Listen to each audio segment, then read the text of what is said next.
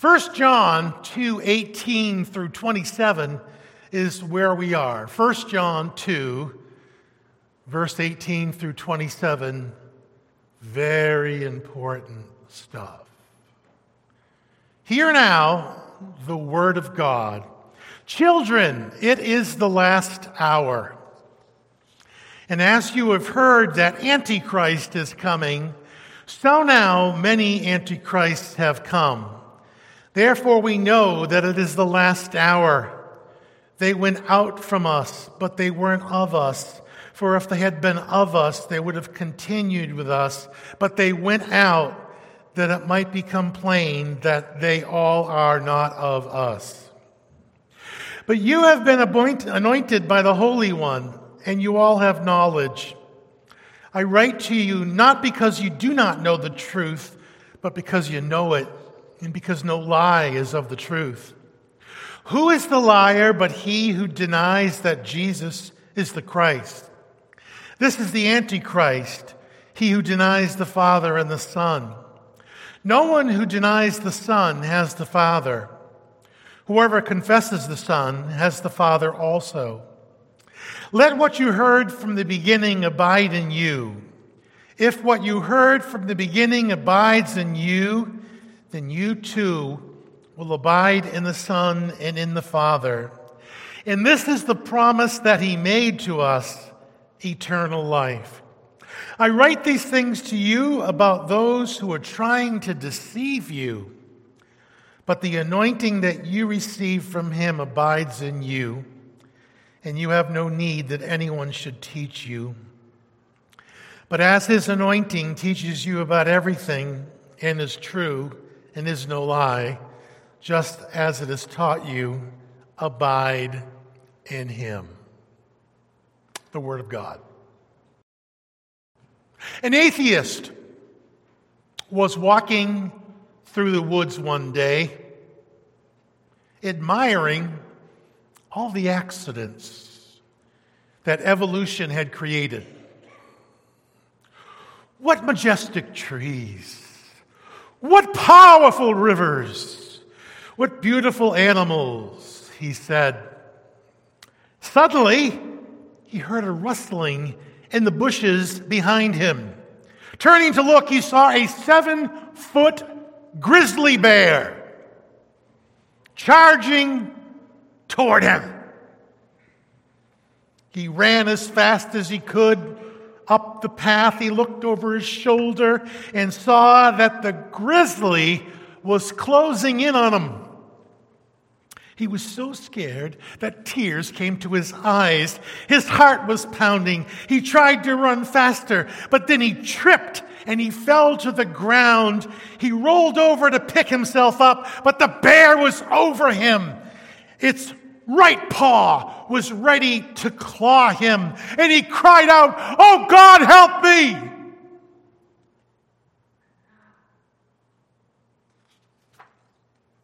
Time stopped. The bear froze. The forest was silent. A still, small voice spoke to his mind You deny my existence for all these years, teach others that I don't exist, and even credit creation to a cosmic accident. Do you expect me to help you out of a predicament? Am I to count you as a believer? The atheist replied, I would feel like a hypocrite to become a Christian after all these years, but perhaps you could make the bear a Christian. The sound of the forest resumed. Then the bear dropped its right paw, brought both paws together, bowed its head, and prayed, Lord, for this food which I'm about to receive, I am truly thankful.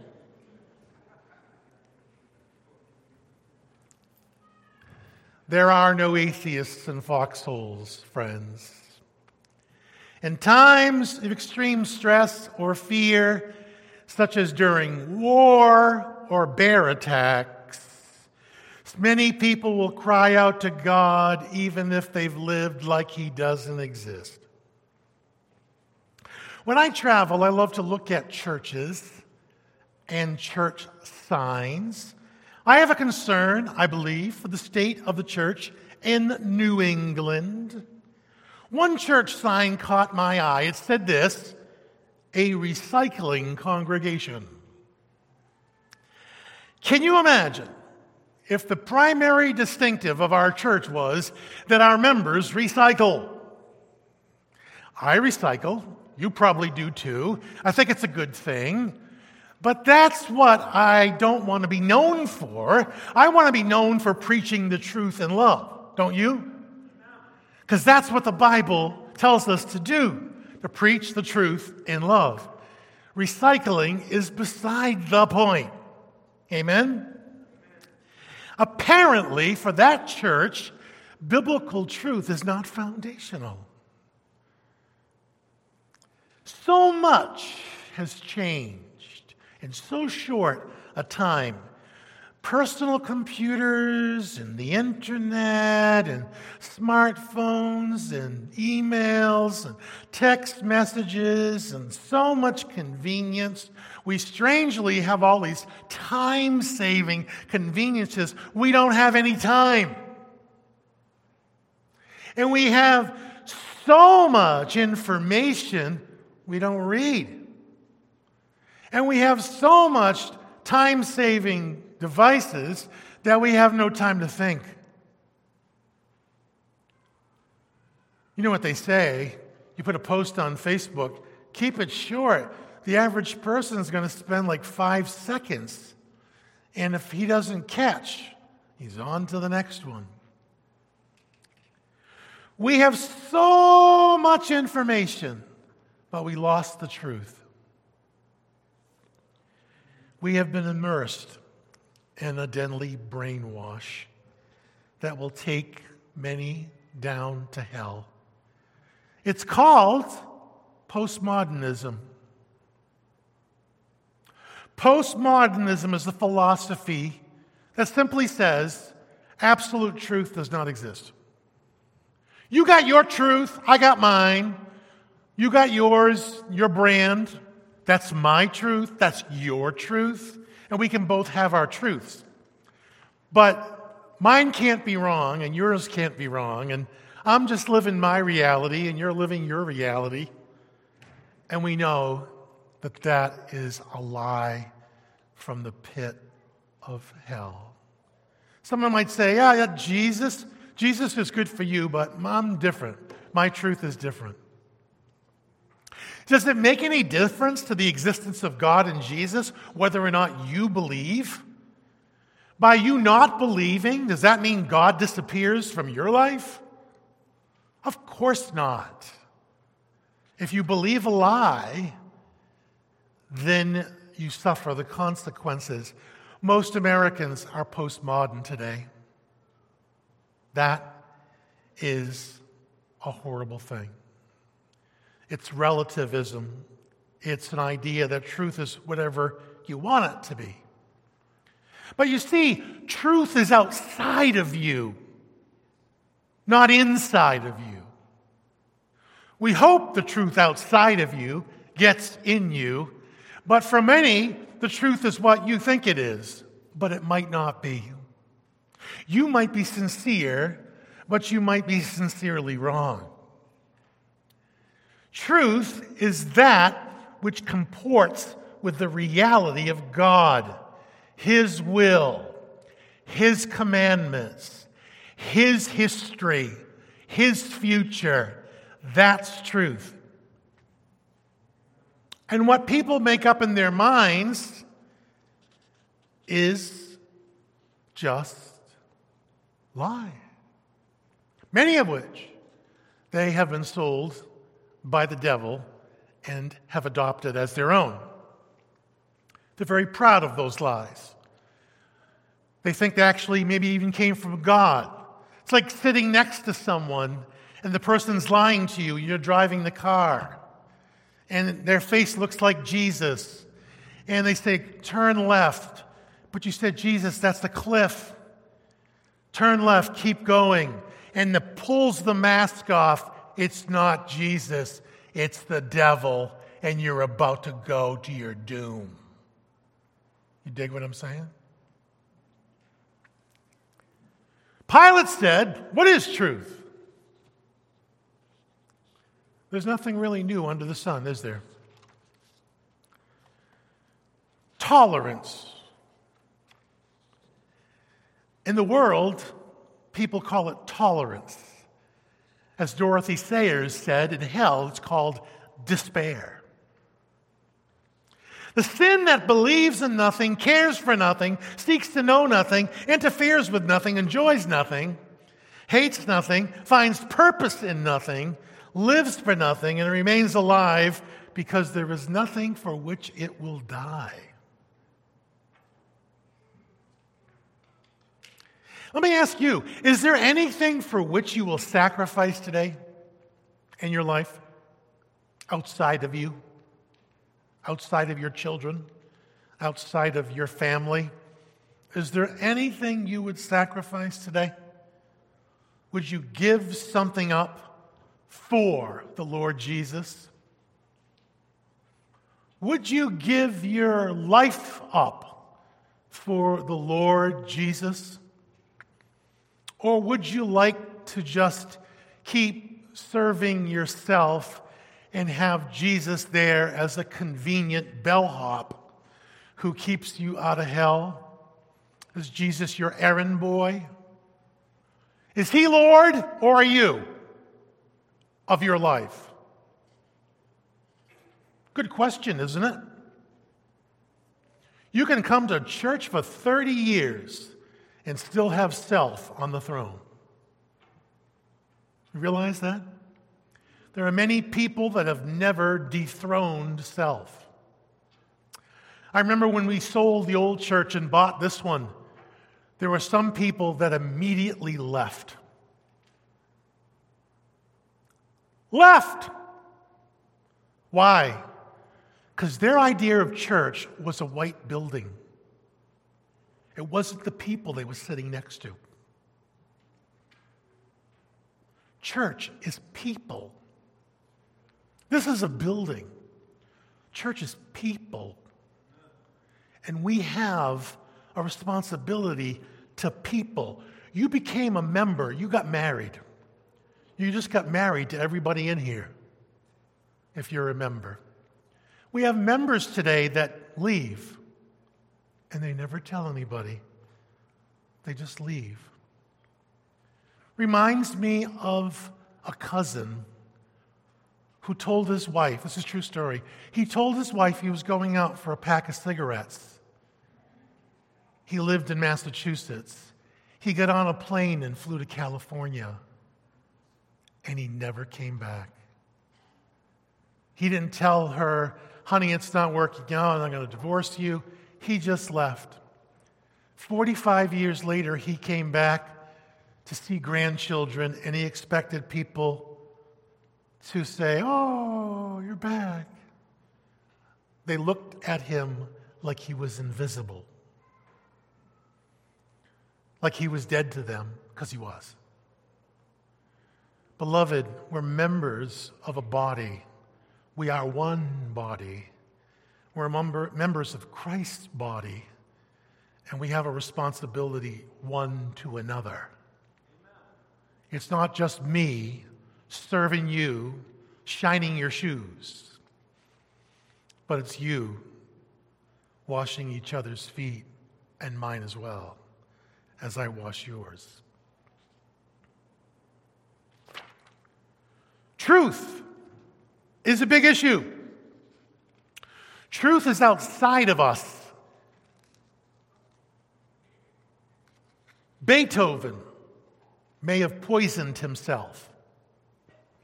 That's what William Walsh, a scientist, suggested after studying strands of hair from the classical composer's body.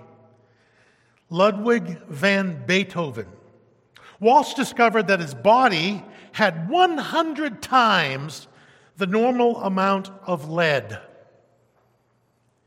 He concluded that Beethoven's untimely death at the age of 57 was due to lead poisoning. Beethoven's lead poisoning may have been due to the mineral spa he went to for relaxation. The very thing he thought was bringing him relief was slowly poisoning him to death.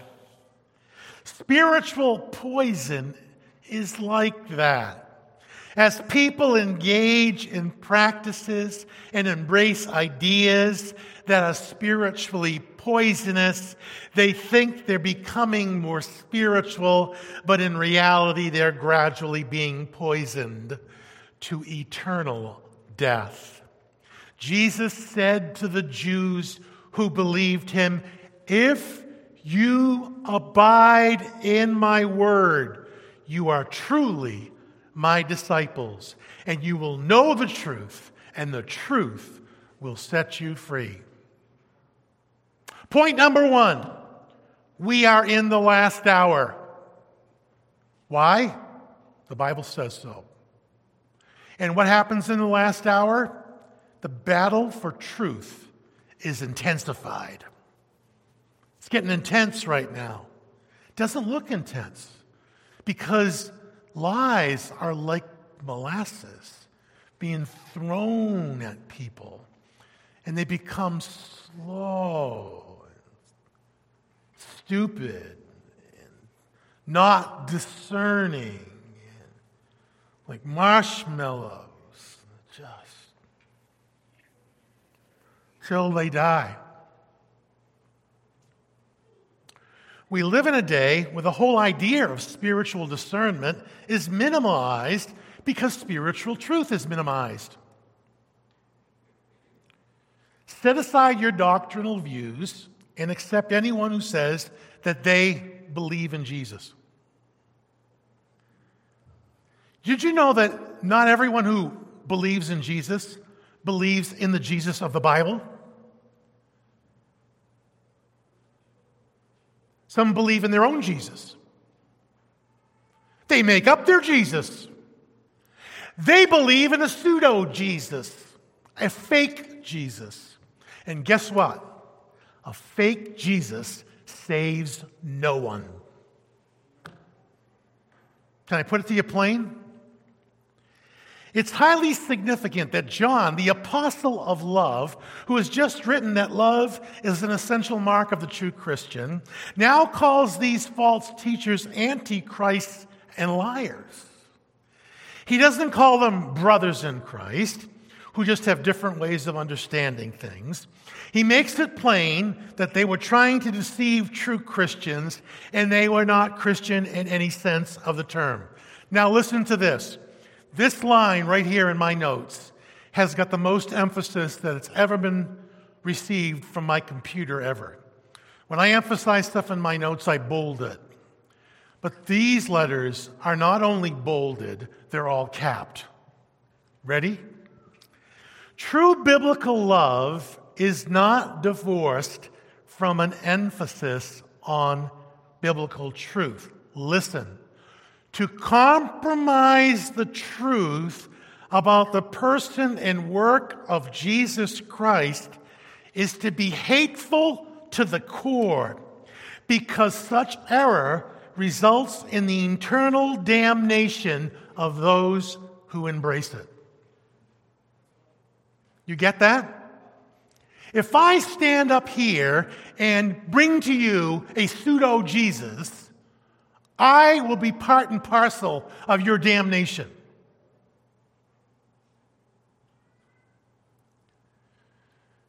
That's why I'm so glad. And I, can I say this? Can I just say this kind of off the cuff? I'm so glad that I'm bivocational. It's such a blessing. Because you could hate me and throw me out in the parking lot, and I would say, Great, see you later. I know where my next meal's coming from. But if I had to depend on you for supporting me, would I temper what I'm saying to you? Would I not want to offend anybody and so I keep getting my daily bread. I guess that's God's design, isn't it? I get to be right on truthful because God's got me. Look at last week we talked about three tests of assurance. One is, are you obedient to the Word of God? If you're habitually disobedient to the Word of God, you're not a Christian. Number two, do you love other Christians? Not just the ones you like, but do you love every Christian in the bunch?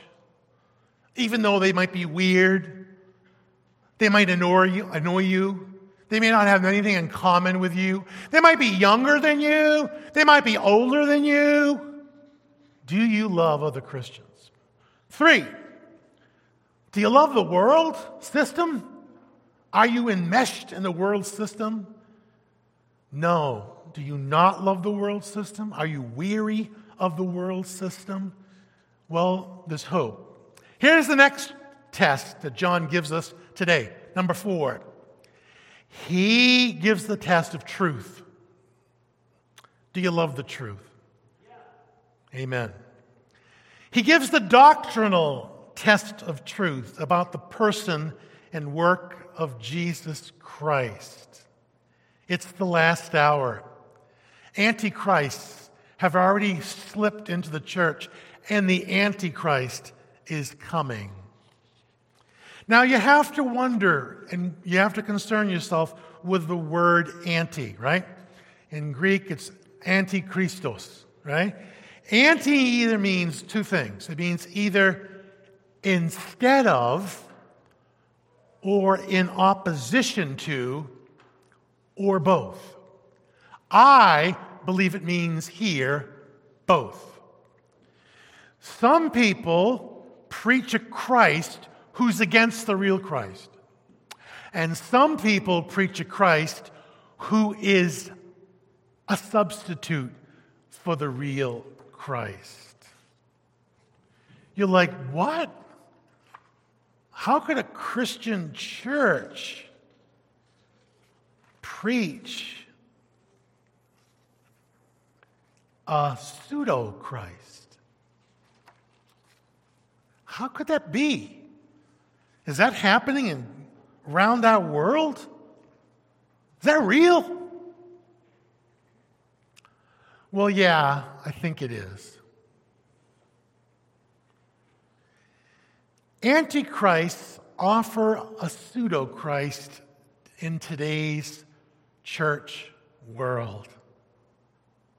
Here's some ways. I just plucked out four. One, a Jesus who is not Lord of all. He's not worshiped. There's no daily devotion. There's no surrender. He's not Lord of all. And you know what they say? If he's not Lord of all, he's not Lord at all. Some people worship a Jesus who's not Lord. They're Lord, and Jesus is their whipping boy. If that's your Jesus, you're worshiping a pseudo Jesus. Number two, a Jesus who is not omniscient. Followers of such a Jesus do whatever they want with no fear of chastisement and with no repentance. They don't believe that Jesus sees what they do in the dark, what they do in secret, the thoughts they think, the words they say, the gossip they engage in. Their Jesus is not omniscient. Number three, and here's a big one. This is the biggest one, I think. And I could be wrong, but I don't think I am. A Jesus who's merely a feeling or an idea rather than the God man. They seek to attract people to feel the feeling. or they seek to bring people to accept the idea. And they congratulate themselves when they all have either felt the same feeling or embraced the same idea. You get that? It's spectrum, right? On one side is the feely church. We could get into a worship song for three hours just so we all feel the same thing, right? And we said, wow, the presence of God was really in church. Didn't you feel it? Everybody felt it. And your Jesus is just a feeling. Now, I'm not saying that emotions should not be attendant with the true worship of God, but they should be triggered by truth. They shouldn't be sought as the goal. And there's plenty of churches all around your area, all around the world, where Jesus is a feeling. And you leave church, and you know what used to happen? I was in one of those churches. I played the piano in one of those churches. On Sunday nights, a seven foot black ebony Yamaha. It was one of the beautiful, you could play it with your toes and it would sound good. And I remember playing this piano, the band was smoking, and people were dancing all over the place and doing the Watusi and all that stuff, and feeling the feeling. And everybody thought God was there. But then Monday came, you know what happens on Monday in a church? Nothing, because they're closed on Monday. And there was a bunch of depressed people who lost the feeling. They came home Sunday night and there was no feeling anymore. And they were depressed because they needed feeling. They, it was like drugs, they needed to get the feeling. Boston was right. It's more than a feeling. It's more than a feeling. Now, on the other side of the feeling thing, right, is the Jesus that's just a propositional idea. This is where all the academics are. They're more concerned about what so and so said about Jesus or what so and so or this guy or that guy or this. They could tell you everybody who knows something about the Bible, and it becomes just an academic exercise. And when everybody gets the same academic idea together, they congratulate themselves that we got it. We know everybody else is dumb and we're smart.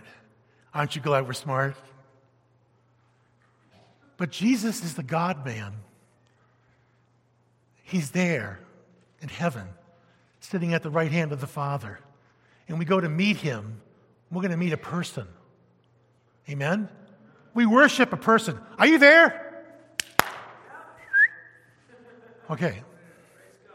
You, are you tracking with me on that, though? Could be less people here next week. Uh, number four, uh, Jesus, who's not the head of the church.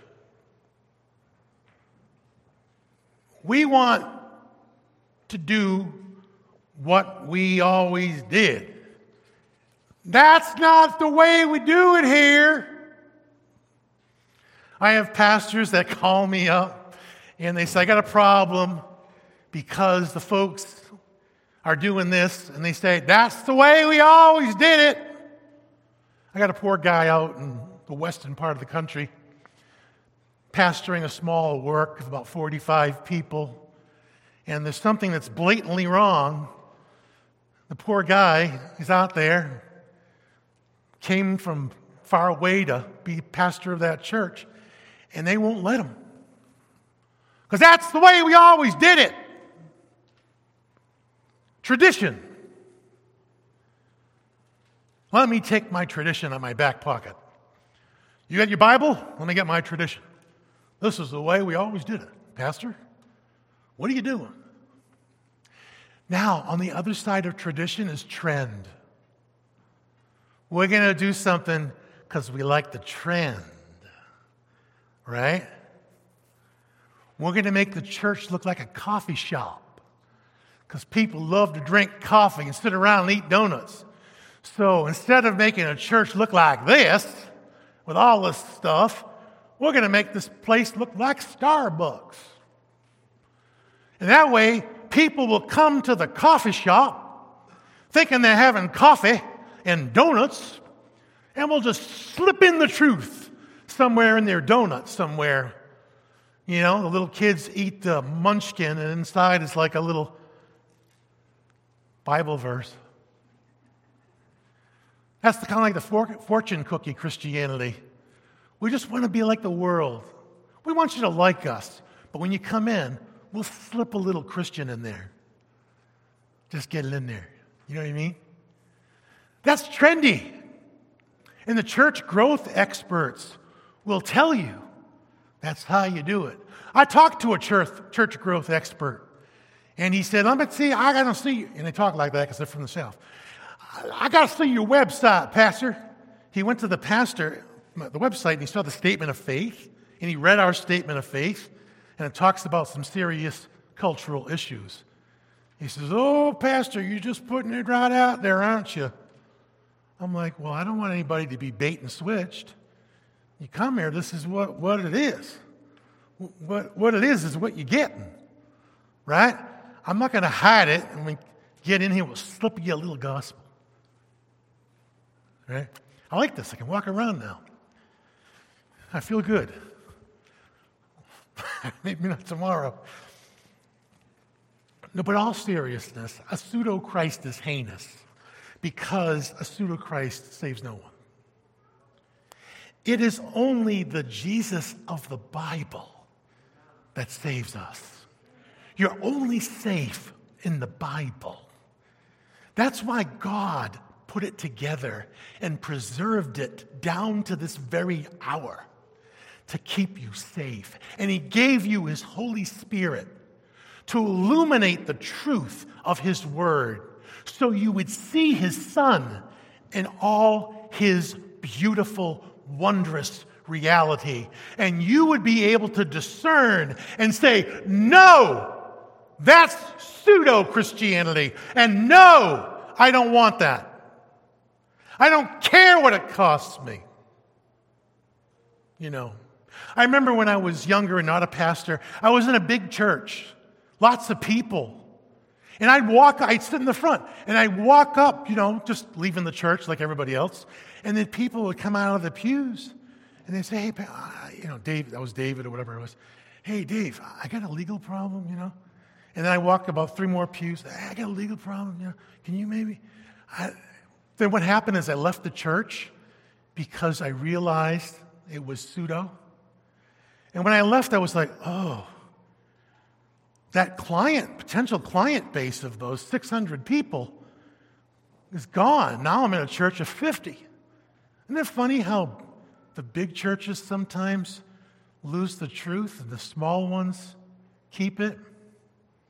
There's a meme going around. You want to be big? Don't preach it straight. You'll put 50,000 people in your church. You preach it straight, you'll have 50 people in your church and you'll struggle to maintain them. Isn't it something? Because we have itchy ears, right? Please scratch. Will you scratch my ear? Pastor, will you scratch my ear? We're like dogs. Scratch my ear. My ear needs scratching. We got itchy ears. Calvin said to confess that Jesus is the Christ is to confess the Christ of the Scriptures. To deny that Christ by whatever means is heresy. With terrible consequences. And so, true Christians know the truth. True Christians abide in the anointed because they are anointed. The anointing does not mean that they're powerful or that they feel something. The anointing means that they're set aside, they're separated by God's decree unto Him. These are my people. And you have a church, those who are really in the church may be smaller than those who are coming to the church. You follow me? But if you are anointed, if you are set aside by the Lord Jesus Christ, He's going to keep you in the truth by means of His Word, by means of His Spirit, by means of His Spirit filled preachers, by means of Himself. He's going to keep you. Amen? And you will be able to discern truth from error.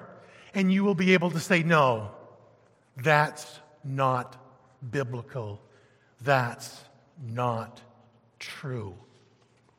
The Holy Spirit is so blessed. He illuminates these words of truth that we would understand them deeply in our hearts. Amen? The unbeliever looks at the Bible, reads it, and says, I don't know anything what it means. But the believer looks at the Bible, maybe sometimes with study, it may take a while, but when they get that nugget of truth, they never give it up. Amen? It's true. We abide. We must immerse ourselves in the scriptures because even the Christian world is fraught with danger, beloved. Maybe more so. Well, I got to close. You're like, that's good. Uh, there's a story of an old man who went to visit an old man. You know that old men visit old men? This man was a music teacher. And he said to his music teaching friend, he says, What's the good news today? The old teacher was silent. As he stood up and walked across the room, he picked up a hammer and struck a tuning fork. As the note sounded out through the room, he said, That is an A. It's an A today. It was an A 500 years ago, and it will be an A 10,000 years into the future. The soprano upstairs sings off key. The tenor across the hall is flat on high notes, and the piano downstairs is out of tune. He struck the note again and said, This is an A, my friend, and that's the good news for today. Beloved, the truth never needs to be updated. It's not subject to the trends and the wackiness of the world. It was true 2,000 years ago. It will be true 2,000 years hence. Amen? And we love it. We love His truth. We've given it. I have it in the Bible. Don't you get kind of like, you know, if they're coming, I want to have all my Bibles because I want to take my Bibles with me. Make sure you get them in here because they can never take your heart out. And if they do take your heart out, you're all set. You won't need a Bible, you'll be in heaven. the truth the truth does not need updating. Amen? Well, thanks for listening. God bless you. Let's pray. Lord, it is the last hour, and the Antichrist is coming, and Antichrists have come, presenting pseudo Christs, but you have given us your word, and you have given us your spirit and you have given us each other. And long may we, Lord, worship you in spirit and in truth, and speak truth in love. In your name we ask. Amen.